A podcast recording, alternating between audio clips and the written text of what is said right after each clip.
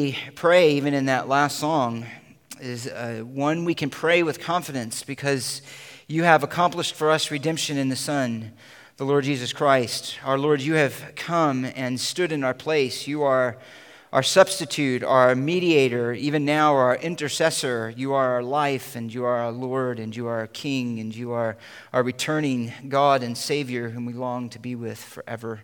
Help us more and more to conform to the realities of our salvation. Help us more and more to have that heart attitude that we would die to ourselves and live for Christ, for that's where our joy is. That we would gladly yield our will in every way, our thoughts, our wants, again, every part of us, our humanity, um, to be shaped and molded by the work of your Spirit in us as it is directed by your word. So, these things we pray. Encourage us as we come to the table to be renewed in that commitment and that faith together. And encourage us and teach us as we consider the big picture again of your plan begun in the garden and ended in the new heavens and the new earth. We ask these things in the name of the Lord Jesus Christ. Amen.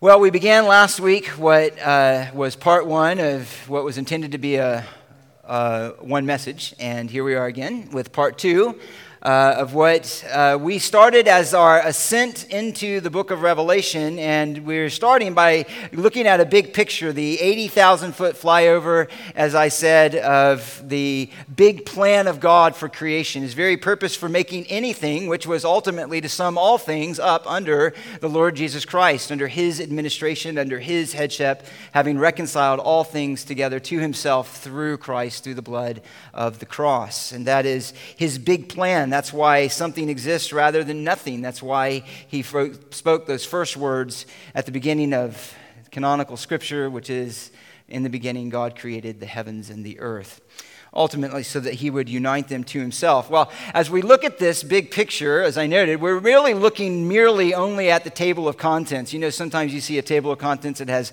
big headings and it has subheadings and then subheadings after that. We're only looking at the bold print, uh, the capitalized, the, the, big, the big picture headings. All of these are glorious themes, and some even themes we're not going to pick up uh, about that, that relate to this big picture of what God is doing in creation and in redemption and even right now.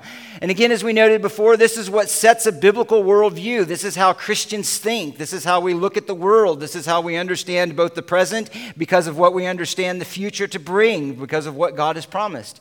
And again, what He has accomplished in the person of Christ.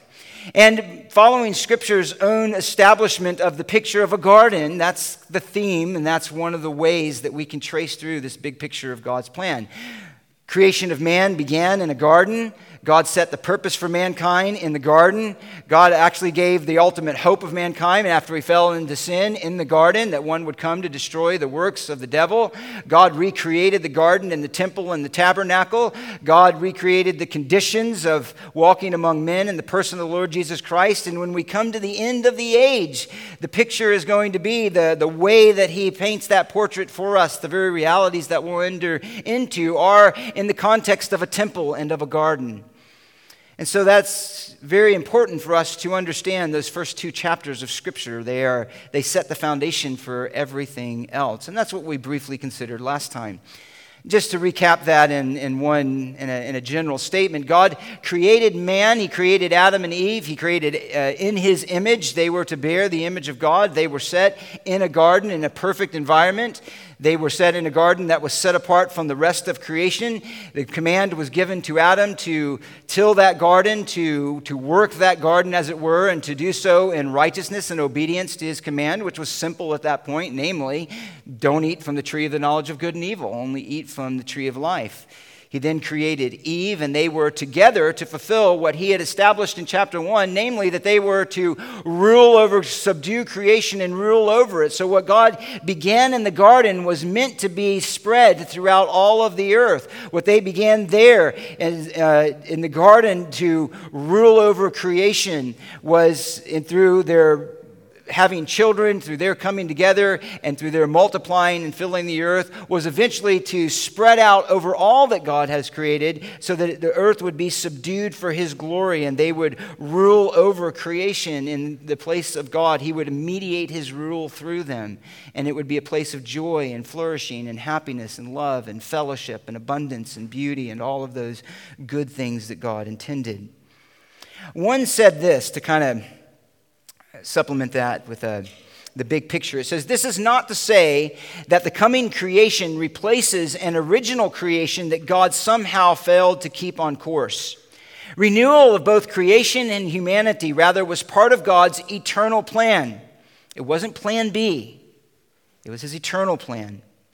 The new creation represents the original eschatological goal of creation, and that is just simply to say the end goal, the, the things that God was going to do at the end. Redemption shows us that this shift in the storyline is not a departure from God's plan, but the unfolding of it in accordance with the mystery of His will to unite all things in heaven and earth to the praise of His glorious grace.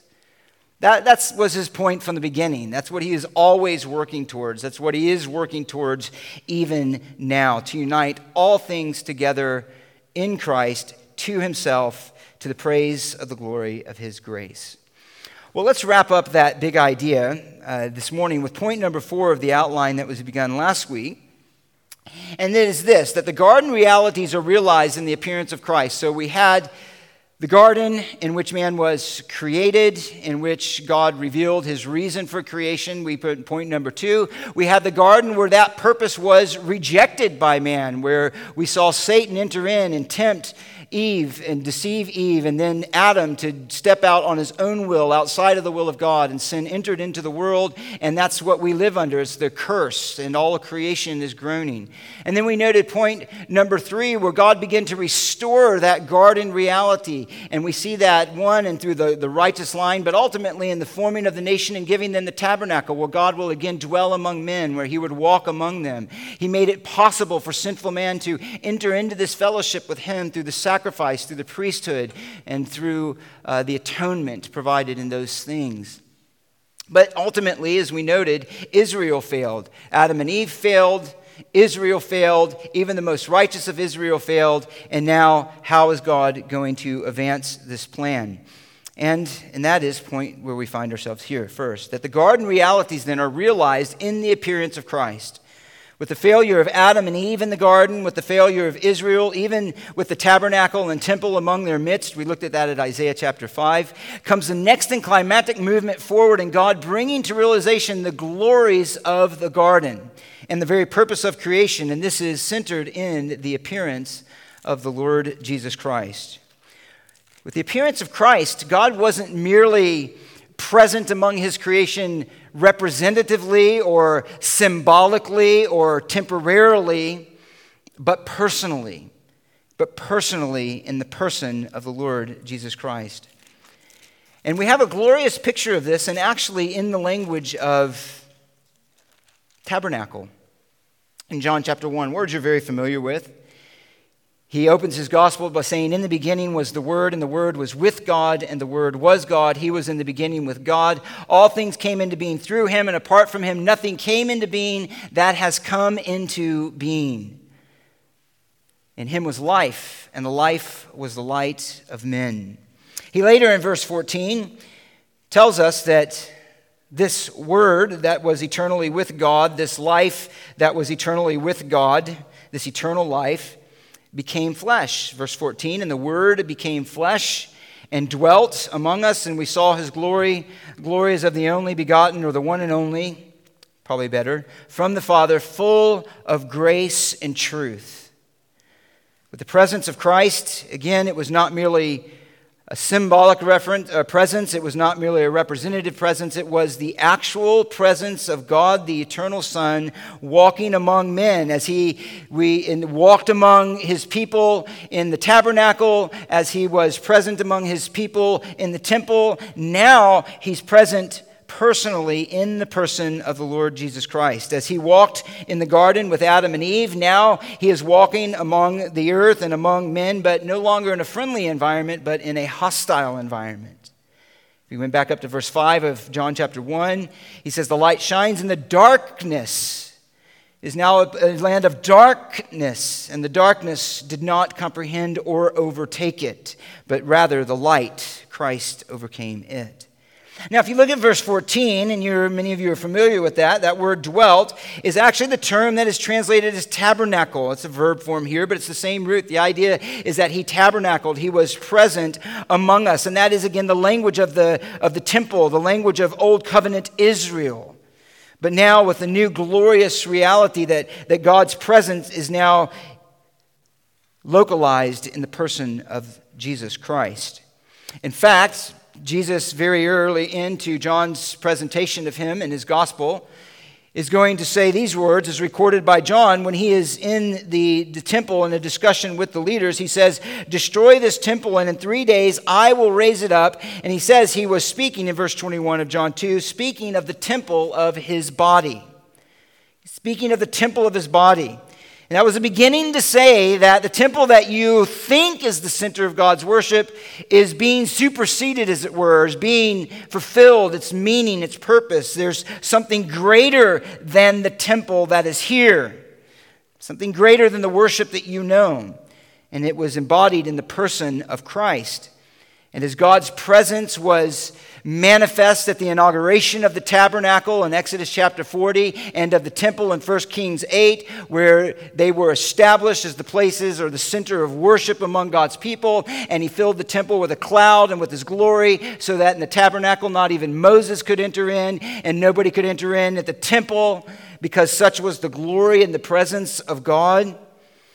You'll remember some, uh, just as I'll mention, that before the exile, before the destruction of the first temple, of the Solomonic temple, there was a vision that Ezekiel had, and it was a vision of the glory of God leaving the temple. And that glory is never recorded as coming back, even after they returned into the land. And there was the second temple, less glorious than the first, but nonetheless a second temple.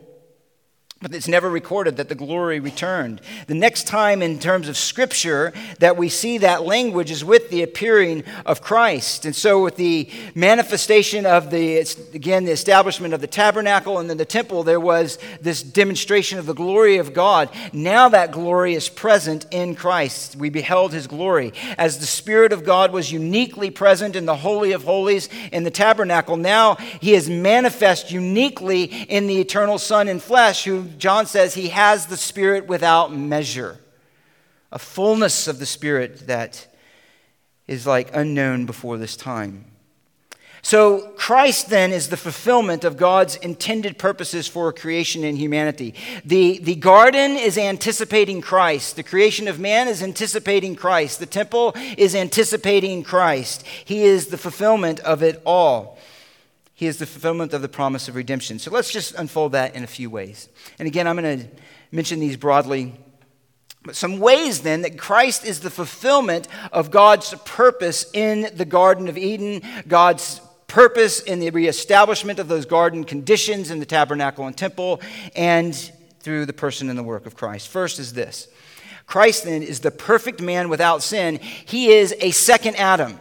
He is the last Adam, as we'll consider in just a moment. He is what Adam should have been. He is what humanity should be. He is everything that God intended for us. It is embodied and fulfilled and made evident in the person of Christ.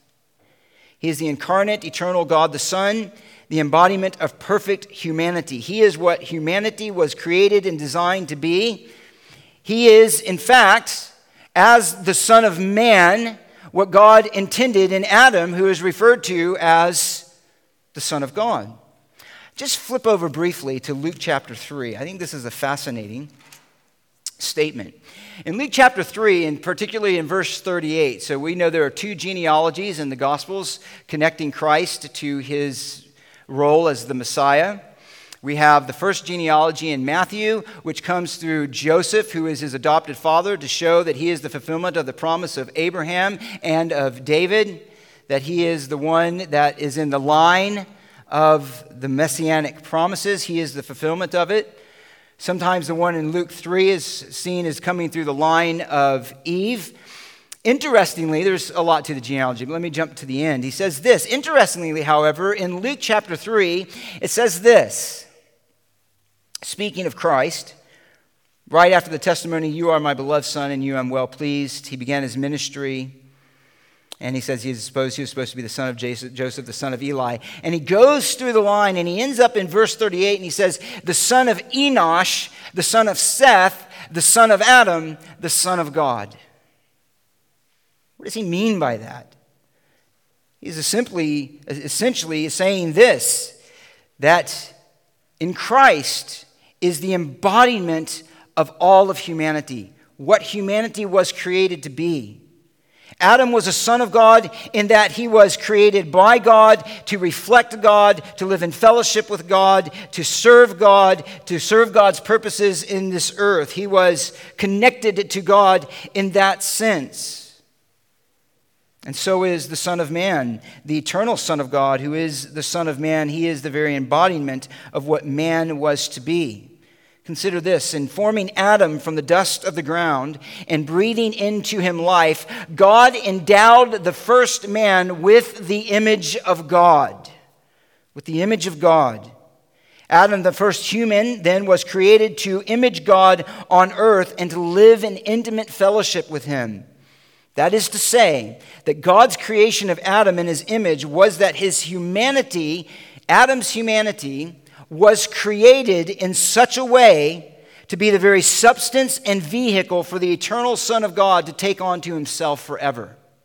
That was anticipated in those very first words that he breathed into him the breath of life. He became a living being. He bore the image of God. He created him in such a way that the Son of God by the eternal purposes of God, would also inhabit that same humanity to draw men into fellowship with God forever. It is through the humanity, his humanity, that the eternal Son of God reflected the radiance of his glory and the exact representation of his nature. Hebrews 1 3. It is Jesus Christ, the eternal Son in the flesh, that is the perfect fulfillment of what Adam was created to be as a son of God which would ultimately be perfectly reflected in the eternal Son of God. It's what Israel was created as a nation to be. He, they are called in Exodus 4:22, "My firstborn, my son," he says of Israel. But all of these Adam and Israel and so on and perfect sons. One has said this Christ, as the last Adam, restored all that the first Adam had lost and thereby fulfilled the original purposes of the creation of humankind in the divine image. Interestingly, then we could say this that Christ is normal humanity. Everything else is a perversion, is a corruption of humanity. This is actually a point Jesse and I were just, wherever he is, at a conference It was a message on that that was so helpfully brought out. But that is biblical. That is biblical understanding of humanity. Christ is normal humanity. He is what we should be. He is what every human being was created to be in terms of moral purity and character and fellowship with God and love for Him. Think about this. What is the goal of our sanctification in the very end of our salvation? Romans 8:29 that we would be conformed to the image of his son. Why? Because that's what we were created to be. What Christ was. Christ is the fulfillment of that. What is the goal of our sanctification? Paul says we are to put on the new self, which after the likeness of God has been created in righteousness and holiness of the truth. To the Colossians, he said this we are to put on the new self, who is being renewed to what? A true knowledge according to the image of the one who created him. Christ is the embodiment of that. He is the embodiment of what we should be. He is the embodiment of Genesis chapter 2 that he breathed into him the breath of life and he became a living being and was to live in fellowship and harmony with God without sin, holy, in a creation that is very good. What is the end of our resurrection? It is to be conformed to the body of his glory. It is to see him as he is, as John tells us, to be like him. You know, just as a footnote to that, we sometimes hear the statement, well, nobody's perfect, and it's true. But sometimes that's used as an excuse for sin when instead it's an indictment. But we should be. man is called to be, but we can't be on our own. We should be perfect. We should be without sin in reflection of God's holy nature. We were intended to live that way. But in terms of our experience, what is evil is the norm. It's what we're used to. We were born, in, born into a corrupted creation under the conditions of the fall, inside of us and outside of us. But again, this is an aberration. It is a corruption of what is normal. Normal in terms of humanity is holiness, righteousness, and truth, goodness, and love. That's normal. It is to live out and reflect God's character. You shall be holy, for I am holy. But what man could not do, God did in the sending of Christ. And so he is the embodiment of all that God intended for man in the garden. In the garden. And just as a little footnote, it is interesting that after Luke makes that statement, he immediately accounts Christ going into the desert and being tempted by the devil except as perfect humanity, as the perfect man who is truly God and truly man, he overcame the devil. Whereas Adam faced that temptation as a representation of man, of humanity, and he failed, and that in a perfect environment. Just unfolding in one of the multiple reflections of the glory of Christ. So Jesus Christ then is the last Adam. He's called that in 1 Corinthians 15. And I'll Let's only mention some of these very quickly, but in 1 Corinthians 15, he says this So it is written, the first, verse 45, so it is also written, the first man, Adam, became a living soul, and the last Adam became a life giving spirit. What does he mean by that? The first Adam became a living soul in who God breathed into the breath of life as a representative of humanity. However, failing in that task, bringing sin into the world, God sent another Adam, another representative of humanity. This is the God man, Christ, and he became a life giving spirit. In other words, whereas the spirit and life was breathed into the first Adam, eternal life is given and realized through Jesus Christ. As a matter of fact, he says that back in verse 20. Now, Christ has been raised from the dead the first fruits are those who are asleep, for since by a man came death, by a man also came the resurrection of the dead. In verse 22, for as in Adam all die, so also in Christ all will be made alive, all who are in Christ. So he regained what Adam lost, namely eternal life and life with God. Christ then stands by calling him as the last Adam, as head and representative of a new humanity, a new humanity that flows with his life, enjoys his fellowship with the Father, and enjoys everything that he won for us. Again, where the last Adam failed as head of humanity, God inhabited humanity in the person of the Son in flesh to unite humanity to God and fulfill his purposes for men. And again, his eternal purpose, but let's move on to the second point. So, Christ then is the fulfillment. He is the fulfillment of everything that God intended man to be. He is the fulfillment of everything that God expects from us, everything that He designed for us, everything that He designed for us to be, but we failed to be. Christ is the embodiment of it. Secondly, Christ is the fulfillment of the king priest role that man was designed to be. We were designed to be king and priest to God on the creation that He gave. We were designed to rule over it. He created man to rule over it, to rule over everything that He created. He was created to be a ruler of a kingdom, the kingdom of God, which the kingdom of God, in its most essential and broad sense, is, is this God's rule over everything that He made. That's the most basic understanding. It's God's rule over everything that He made. He is the ultimate king, Psalm 103. The Lord has established his throne in the heavens, and his sovereignty rules over all. Psalm 5 2 Heed the, the sound of my cry for help, my king and my God, for to you I pray. Psalm 29:10 The Lord sat as king at the flood. Yes, the Lord sits as king forever, but here's the glory of creation. Here's the glory of the garden. Here's the glory of the creation of man. Is that that in creation, God designed his rule and his authority to be mediated through men who bear his image. That's how he designed it. That he is the head, he is the king, he is the ruler, but he has given us the vice regent position, as it were, to rule in his stead among men. That was the original purpose. Again, Genesis 1:28, subdue it, rule over it, every living thing that moves on the earth. Adam and Eve, Adam was made to be a king, and Eve was made to be a queen over all of creation. Now, God began to restore this kingly rule that was abdicated by Adam in his sin failing to uphold his responsibility. He began to establish this, really, you could argue, through the righteous line, but primarily in the formation of the monarchy of Israel and King David.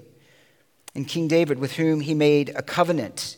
It was through the line that God promised through King David that a king would rule over a people that God would form by covenant to himself.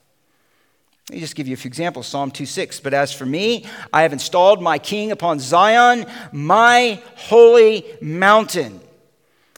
There were inferior pictures of that through all of the Davidic line of kings, but ultimately this is pointing to the king that uh, all of them are anticipating, the end of the promise, the Son.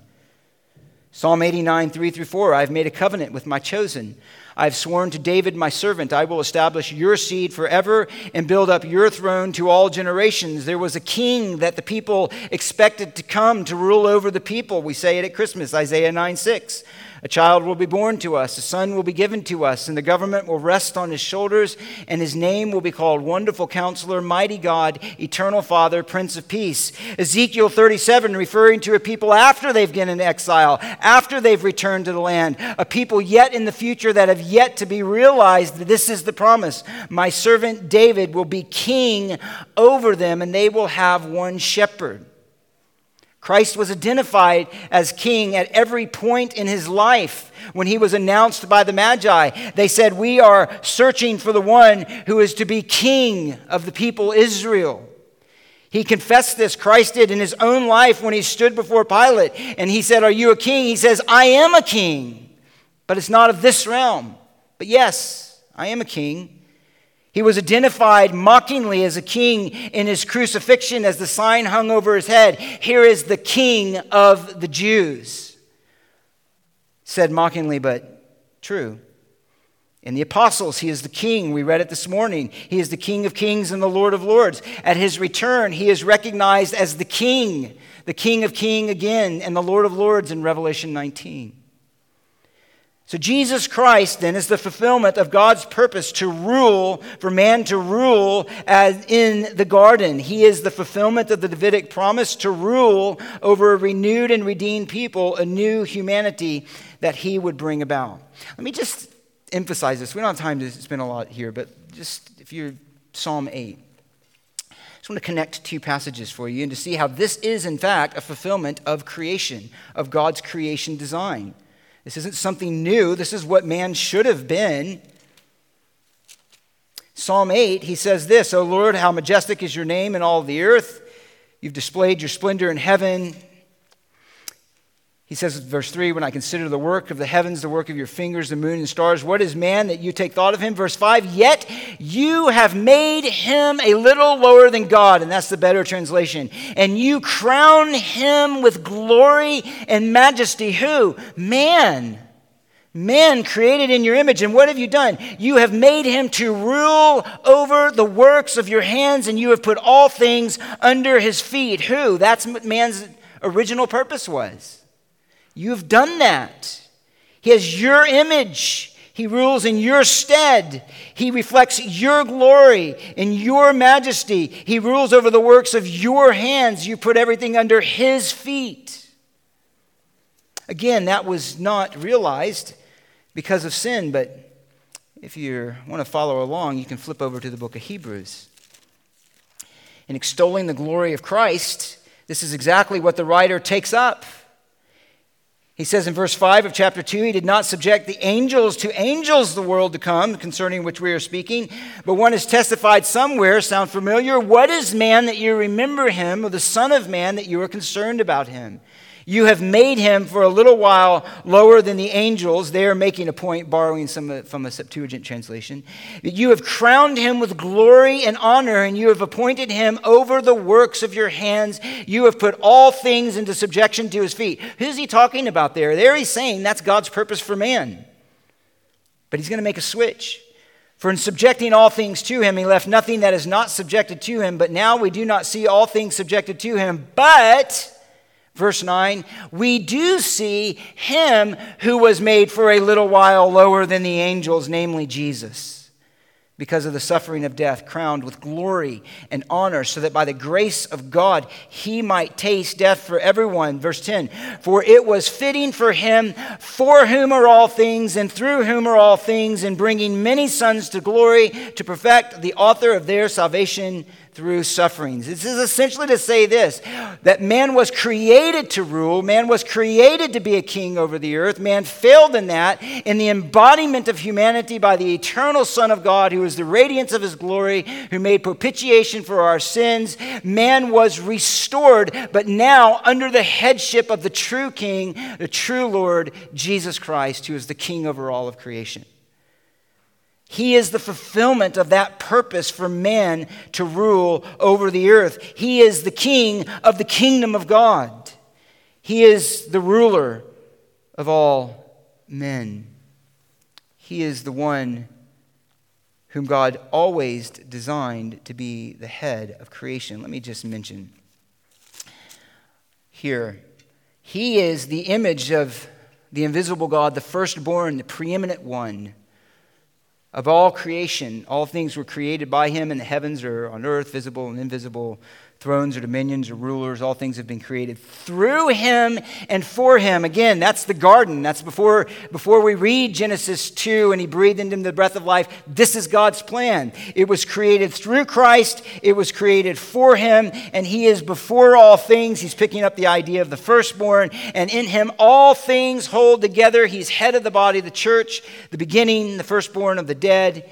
He himself might come to have first place in everything Verse 20, through him to reconcile all things to himself, having made peace through the blood of the cross, and so forth. This was God's plan. This is God's plan in the garden. And in Christ, the kingship of man, the rule of man, the headship of man over all of creation finds its ultimate meaning and purpose in him. Let's take this even just a bit more in the third point of this. So, he is the fulfillment of humanity what humanity was to be. He is the accomplishment, the fulfillment of God's original purpose for man to rule as king over creation. Christ stands as that king, as head over all creation, and we rule with him. I'll mention that later. But thirdly, Christ's perfect obedience, then, as the perfect God man, culminated in his atoning death, which was entered and accomplished through another garden, the Garden of Gethsemane. So it's not merely that he appeared, and by his appearing, all these things came about. There was a particular way that God would accomplish this. There was a particular way in which the glory of God and the glory of the obedience of the sinless Son of God would bring about the glory that would ultimately be centered on Christ and shared with all those who are in him as those who belong to him. Whereas the first Adam led humanity into sin through disobedience, the second Adam would deliver them from sin and create a new humanity through his obedience. Philippians 2. He was obedient, even though he existed in the form of God, took on the form of a slave, being found in the appearance as a man. He was obedient to the point of death, even death on a cross. And here I would just want to make this connection that the greatest and climactic portrait of the perfect humanity of the Son of God in flesh was the Garden of Gethsemane. Another garden, it is interesting. He walked towards the cross through a garden. He was raised from the grave in a garden. There's a, I think, an intentional connection here. But here his perfect humanity was shown. How does he bring all this about? The prayer he says, Father, not my will, but yours be done. And he prayed that prayer in the full realization of what that meant.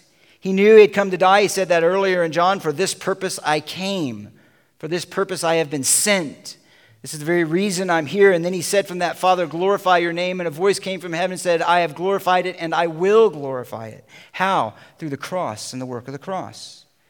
That was the will of the Father. He knew it. His perfect humanity is that he submitted in the full realization of what that meant, both in the immediate suffering and not merely the crucifixion, but the bearing of the sin of all of those whom God would redeem in the cry, My God, my God, why have you forsaken me? He also knew what it meant and what the, the ultimate outcome of that would be, which would be the resurrection and forming a people who would be joined to himself and enjoying all of the benefits that he has brought in salvation.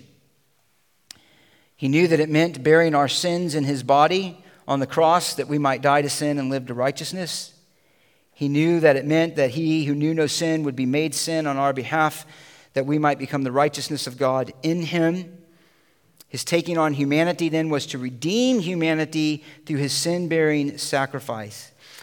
Uh, again in Hebrews 2:17 therefore he had to be made like his brethren in all things so that he might become a merciful and faithful high priest in things pertaining to God to make propitiation for the sins of his people to bear wrath bearing death. One said this on that verse connecting to our theme man created by God for his glory was prevented by sin from attaining that glory until the son of man came and opened up by his death a new way by which humanity might reach the goal for which it was made. As his people's representative and forerunner, he has now entered into the presence of God to secure their entry there. That's what he accomplished for us. That was his perfect obedience, was that he might, as man, not only fulfill ultimately our purposes as king and head over all things, not only fulfill the ultimate purposes by living a life of perfect obedience to the Father and perfect righteousness, but in that perfect obedience and fulfillment of the will of the Father might become our substitute, satisfying the justice of God through his wrath averting death, the propitiation for our sin, and reconciling us to God. Which was God's purpose it was God's purpose all along. Lastly, on this point, Christ as God then brings about the perfect and permanent union and fellowship between man and God. So we share and participate in his accomplishments. This is the glory of it. This is the glory of it. This is what we remember in the Lord's table, by the way. Let's just briefly consider this. Through the resurrection, then, which took place again in a garden, and by the receiving of the promise of the Holy Spirit, Acts 2:33, he ascended to the right hand of the Father. He received the promise of the Holy Spirit. That was, is what was poured out on the day of Pentecost. That is what has been on earth as God fulfills his purposes in uniting the people to himself, forming the body of Christ through Christ, uniting people through Christ to himself. But it means this that in doing that, God inaugurated, He began, He established a new humanity. A new humanity that is bound to the humanity of the risen and ascended and glorious Christ. Consider some of the language then of why, of how this connects with us. Let me just give you a few. Uh, often this language is spoken of by Paul with a little word uh, attached, little preposition with, with, often attached to a word or included in the idea. Let me just give you a few ideas. What does that mean?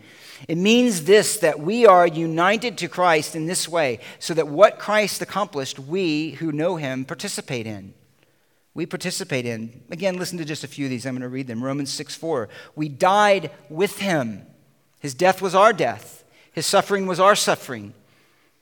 His anguish was our anguish. In other words, it was meant for us, it was in our place. We were counted there as our sins being punished in Him, is the idea. In Him. It was our charges that were essentially laid to His account for us. We died with him. But we also, Romans 6 8, shall live with him through the resurrection. Romans 8 17, we shall be glorified with him. Romans 8 32, how will he, being the Father, not also with him, Christ, give us all things freely? Now, all things freely is everything that God has promised to us in Christ.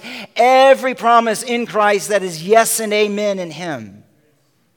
That's what we have. It's ours. Oh, if we could only realize this, if I could realize this, if you could realize this. Paul realized it and said, I don't consider the sufferings of this world worthy to be compared with the glories to come. He also said this He raised us up with him and seated us with him in the heavenly places in Christ Jesus. He later said to the Colossians, With Christ, we have died and our life is hidden. And when He, Christ, who is our life, is revealed, we will be revealed with Him in glory. He overcame this world and sin, and we in Christ are overcomers. He perfectly obeyed the Father for us, and His obedience is credited to us through faith. That's justification. He died to sin and rose to life, defeating death. We died in him and live with him in union by the Spirit. He reigns over all creation. We will reign with him over the new heavens and the new earth. He possesses the new creation. We possess it with him. Listen to one fascinating verse, and I'm saying this, but I'm going to mention it quickly. Again, these are the big headings of the table of contents. But in Paul dealing with divisions that were in the church in Corinth, and div, uh, dealing specifically with uh, these divisions and this one upmanship and those kind of things, he says this listen, at the end of Colossians uh, 1 Corinthians chapter 3. He says, So then let no one boast in men. Listen, for all things belong to you, whether Paul or Apollos or Cephas or the world or life or death or things present or things to come. All things belong to you, and you belong to Christ, and Christ belongs to God. He says, Why are you fighting over these things? Everything belongs to all of you already. Because you belong to Christ and it belongs to Christ and therefore it belongs to you and therefore it's all yours. God has given it to you freely in Christ. This kind of division and biting and devouring is foolish. He says there, You belong to Christ, Christ belongs to God, and everything belongs to us in Christ. That's the glory of what will begin to unfold in Revelation. And that's how it was always intended to be. Creation was made for man to rule over, to live on, to subdue, to flourish. Now God's presence is mediated through the church. That, that presence of God that was evident in the garden and lost, that was reestablished in the tabernacle and the temple, that was ultimately established in the person of Christ, was then reestablished through the sending of the Spirit. And now the church is, in essence, God restoring those garden conditions even in the very life that He has given to us. Again, these are obviously big themes, but let me just read one passage to you. You might have others going through your head, but here's this one. In Ephesians chapter 2, he brought making one new man, the Jew and the Gentile together. Through him, we both, that is, Jew and Gentile, have our access in one spirit to the Father. No longer strangers and aliens, fellow citizens with the saints. And he's saying this in terms that there used to be a divide. That there used to be the Gentiles who were without God. They, they didn't have any of the promises, they didn't have the temple, they didn't have anything. But now both Jew and Gentile together have Christ, and in Christ are one new man. So the temple isn't, doesn't mean anything, or never having known the temple, faith in Christ brings us into this one singular condition of reconciliation to God and of forgiveness and hope and promise and access to the Father. There is no special privilege in that sense. And so he says, you are, no, you are fellow citizens with the saints and are of God's household, and having been built on the foundation of the apostles and prophets, Christ Jesus himself being the cornerstone, in whom the whole building being fitted together is growing into a holy temple in the Lord, you are being built together into a dwelling of God in the Spirit. That's what the temple represented. That's what should have been happening in the garden. And that is what is happening now, inaugurated through the death, the resurrection, and the ascension of Christ, who is now our intercessor, who has sent the Spirit, who unites us to Him. And it is what God will accomplish in the fullness in the new heavens and the new earth. And interestingly, God is building the membership of His family now, not by natural birth, but by spiritual birth. As people are brought into the kingdom of God by the work of the regeneration of the Holy Spirit, who produces in us faith, faith that unites us to Christ that brings us into possession of his life, that brings us access to God through the Spirit, who is a pledge, a down payment of our inheritance, and who assures us that we will reach the end. Even though we live in hostile territory. Let me note last here as we come to the table. The garden is restored then at the end of the age, and that's what we're anticipating. So, this is the already not yet reality. We already possess the glories of salvation. We already possess the presence of the Spirit. We already possess reconciliation with God. We already possess justification by faith. We are made righteous in Him. We already possess the promise that we have been sanctified positionally. We are being sanctified progressively, but we will, in our ultimate perfected state, be sanctified completely and wholly in Christ. And that's what we anticipate on the new heavens and the new earth. So here it is the garden is restored at the end of the age. The garden is restored at the end of the age. We have the first fruits, the, the taste of it, the down payment of it. But all that does for us is fill us with hope and the desire to know what we realize so imperfectly here. If you know Christ, you know something of fellowship of God. If you know Christ, you know something of the sweetness of forgiveness of sin. If you know Christ, you know something of the, the taste of seeing his glories and his beauty in Scripture and the realities of who he is, but they're short lived. It's not to the fullness of who he actually is. It's so easily forgotten, and we so easily sin against him, whom we love. It's not everything that it should be. We already have it, but it's not yet completed. It's not yet full. We have been justified, and we will be justified. We have been sanctified, we will be sanctified. There's a future reality to what we hope for. This is what we're going to look at next week in the way that, that the end, the eschatology fits into the life of the Christian, of the people of God. The people of God who are still on earth live by hope, by hope. And our hope is that all that God began in the garden restored in Christ, will be fulfilled at the end of the age. So it's no surprise then that the description of the culmination of God's purposes on earth, the full realization of his accomplishments in redemption in Christ, are set forth in the language and the imagery of the garden and the temple. That was his purpose all along. Is to image his purposes through the garden and through the temple and the reestablishment of the conditions for which man was created. So just flip over briefly to Revelation chapter 21 and we'll just have to look at this for just a minute before we come to the table. So, how does it wrap up? What's the end of the story? What is the end of the story? What is everything working towards? It's this I saw a new heaven and a new earth. For the first heaven and the first earth passed away, and there is no longer any sea. I saw the holy city, New Jerusalem coming down out of heaven from God, made ready as a bride adorned for her husband. That struck me this week, actually, just after, especially the wedding of Jason and Dana, and then always remembering our wedding. Uh, I don't really, really remember much of the ceremony, just as a little footnote here, uh, of our wedding, quite frankly. Um, I'm glad we wrote our vows down. um, I don't even remember much of any of that, but I do remember this that's burned into my mind of watching Trish walk down the aisle standing there in her white dress and her glory. And I thought she was the most beautiful heavenly vision I'd ever seen walking down that aisle. And I think husbands would say that. I think Jason, you better say that. He was just married. Especially after that video he posted on Facebook. What a beautiful picture. This is the glory of the New Jerusalem, made ready as a bride adorned for her husband. A glorious picture. And I heard a loud voice from the throne saying, Behold, the tabernacle of God among men. And here's the key He will dwell. And there's our word again. He'll tabernacle among men. He'll tent, as it were, among men. He'll be present among men. And they shall be his people. And God himself will be among them. And he will wipe away every tear from their eyes. And there will no longer be any death. There will no longer be any mourning or crying or pain. The first things have passed away. And he who sits on the throne said, Behold, I in making all things new. And he said, Write, for these words are faithful and true. What is the end? The end is what it should have been at the beginning God dwelling among men who bear his image. That's the whole purpose. That's always been the purpose.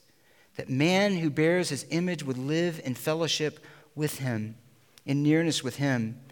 And yet, the ultimate end of that was far more glorious than what could even have been realized in the garden. Adam wasn't in union with Christ.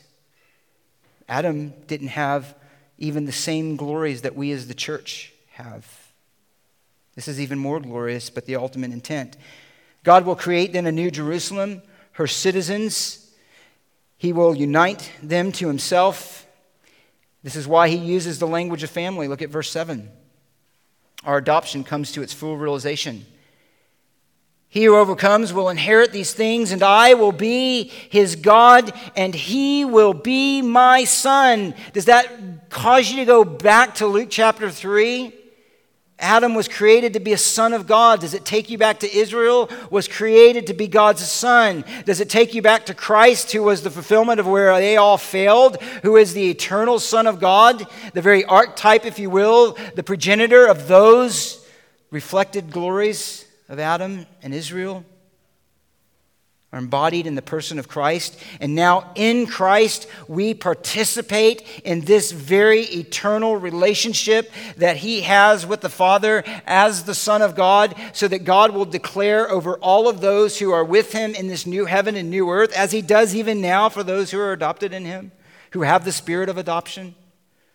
I will be His God, and He will be my Son, as it was always intended to be as it was accomplished and made to be in Christ. And guess what? As that was reflected in some way in the marital union of Adam and Eve, who would be in the covenant of marriage, who would enjoy all of that is meant to picture. The very ending of the words of God's good creation is that they were, as a married couple, naked and unashamed in complete holiness and glory and delight and harmony and joy in God's creation. That's a picture of our fellowship with God. And so he uses a marriage to picture that again. He already did back in chapter 19. He pictured that as the, the marriage of the Son. He says, Let us rejoice and be glad and give glory to him, for the marriage of the Lamb has come, and his bride has made herself ready. We are the bride. Paul talks about that, of course, in Ephesians 5. And here he says again that we are a bride adorned for Christ to live in the most intimate, close, pleasurable, harmonious, and delightful fellowship with Him. And notice that the angel took him to a, John to a great and high mountain, as a footnote here in verse 10, to see these things. And I, and I just want to mention this a bit in anticipation of even next week. I, that struck me recently. He took him to a great and high mountain. What is significant about that? simply this, as an observation. You remember when Jesus was tempted by Satan in the garden? What did Satan do? Do you remember? He took him to a great and a high mountain and he showed him all of the glories of the kingdoms. And he says, These have been given to me, and I'll give them to you if you fall down and worship me. Now, Christ is the very embodiment of humanity, the very one born to be a king, and who is a king, and who would be king. Rightly owned all of those things, but there was a certain way that it had to come about in obedience to the Father. And here, though Jesus saw all that glory and said, No, but that's not the right kind of glory and it's not in the right kind of way, I'm going to worship the Father alone. And even if that means the cross, that's what I'm going to do. And I will achieve it as God intended it to be achieved. But here, John is taken to a great, and he sees this great high mountain, and he showed him the glory of the holy city, the new Jerusalem. Jesus knew that's what he was accomplishing. He knew that city was coming, and that city was better than this world. And so he endured to the end. In, in a sense, that's what the saints are doing too. He says, Those who didn't love their life, even unto death, they didn't love this world. They are willing to leave this world, give their lives that they may attain to this glory, the glory of the new Jerusalem. And so Jesus creates this new Jerusalem, interestingly, and again, just mentioning, after the pattern of the earthly tabernacle. If you remember in Hebrews 10, he says that the tabernacle had to be made exactly as God said. Why? Because it was representing heavenly realities. And so he was very purposeful, very specific. And here is the unfolding of the glories of those and their ultimate end. And that is this that there's a new Jerusalem, and we won't go through all the descriptions, but merely to say this it is a perfect cube. One noted that there's only two perfect cubes mentioned in Scripture the Holy of Holies, and here in the New Jerusalem and the new heavens and the new earth. And to be in this most holy place in the Old Testament was to be in the most direct contact with the presence of God. This nearness was brought forth in a, in a, new and wonderful way in the again in the resurrection of Christ and the sending of the Spirit in the church but it's not realized, but it will be realized here, where we will, as God's people, in the imagery here of the temple, dwell in his presence in the nearest possible proximity and intimacy and fellowship and joy, unending, not able to lose it because we have it in union with Christ. Adam had it on his own and he lost it. We have it in union with Christ. It cannot be lost because it's already been won. He is our righteousness. There's no way. There's no fear of sin. You won't be a million years in heaven and go, oh, I hope I don't sin and lose all this. Impossible. It's not even a thought.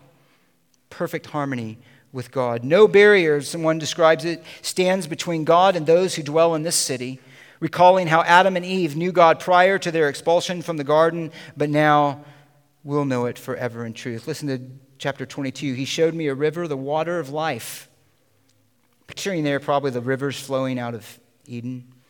Clear as crystal, coming from the throne of God and of the Lamb, and in the middle of the street on either side of the river was the tree of life, bearing 12 kinds of fruit, yielding its fruit every month, and the leaves of the tree were for the healing of the nations. And here it is there will no longer be any curse, and the throne of God and of the Lamb will be in it, and his bondservants will serve him. And hear this they will see his face, and his name will be on their foreheads. What's the picture there of ownership, nearness, belonging to God in Christ? And that is our hope and desire, and that's God's purpose. And that's what we remember in the table as we come to it.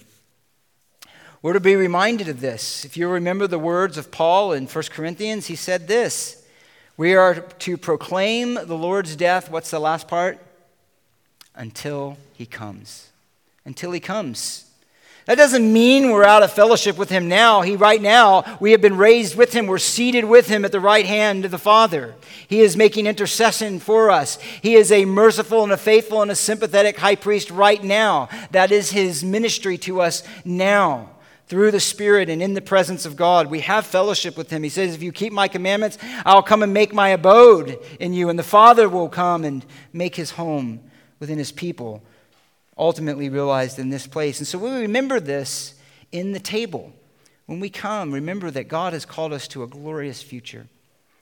And so we are thanking God for that. We are confessing our own weakness and sin here and asking Him to help us to commit and live in light of this glorious reality of our salvation. And to fill our hearts with a sense of the love of God. We sang about it, the, the the height and the depth, the length and the breadth of the love of God in Christ Jesus. So that we would know that, so we would walk worthy of the calling with which we have been called. So that we would know this fellowship. And we say, God, please, please open my eyes to understand these things. Help me to see it that I could live more for you and not be so distracted by the things of this world and not live so often according to my own will, but subdue everything in me to be for your glory and for your kingdom. And that's a process. It's a painful process sometimes, but it's one that has an end and will be over. And that's what we wait for. So let's pray as the men bring forward the elements, and then we'll pass them out and remember the table together. Father, thank you for this, your word. Thank you for accomplishing what we could not. Left to our own, we're dead. Left to our own, we're condemned. In Christ, we have a life.